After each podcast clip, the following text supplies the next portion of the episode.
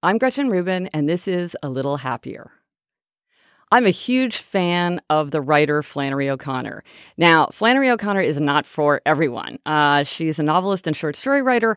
Her style is sometimes described as Southern Gothic. Her characters sometimes described as grotesque. She writes very intense, mind blowing stuff.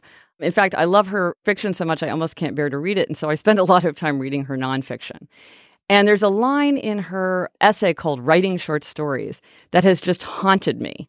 And you know how sometimes someone will write something that just sticks in your head? And this is something that she wrote about some work that she was doing on her stories.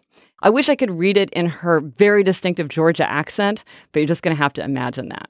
Flannery O'Connor writes, I lent some stories to a country lady who lives down the road from me, and when she returned them, she said, Well, them stories just gone and shown you how some folks would do.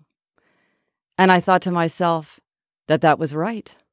When you write stories, you have to be content to start exactly there, showing how some specific folks will do, will do, in spite of everything. And when people act in ways that seem incomprehensible or unacceptable I find myself thinking, that just goes to show you how some folks will do.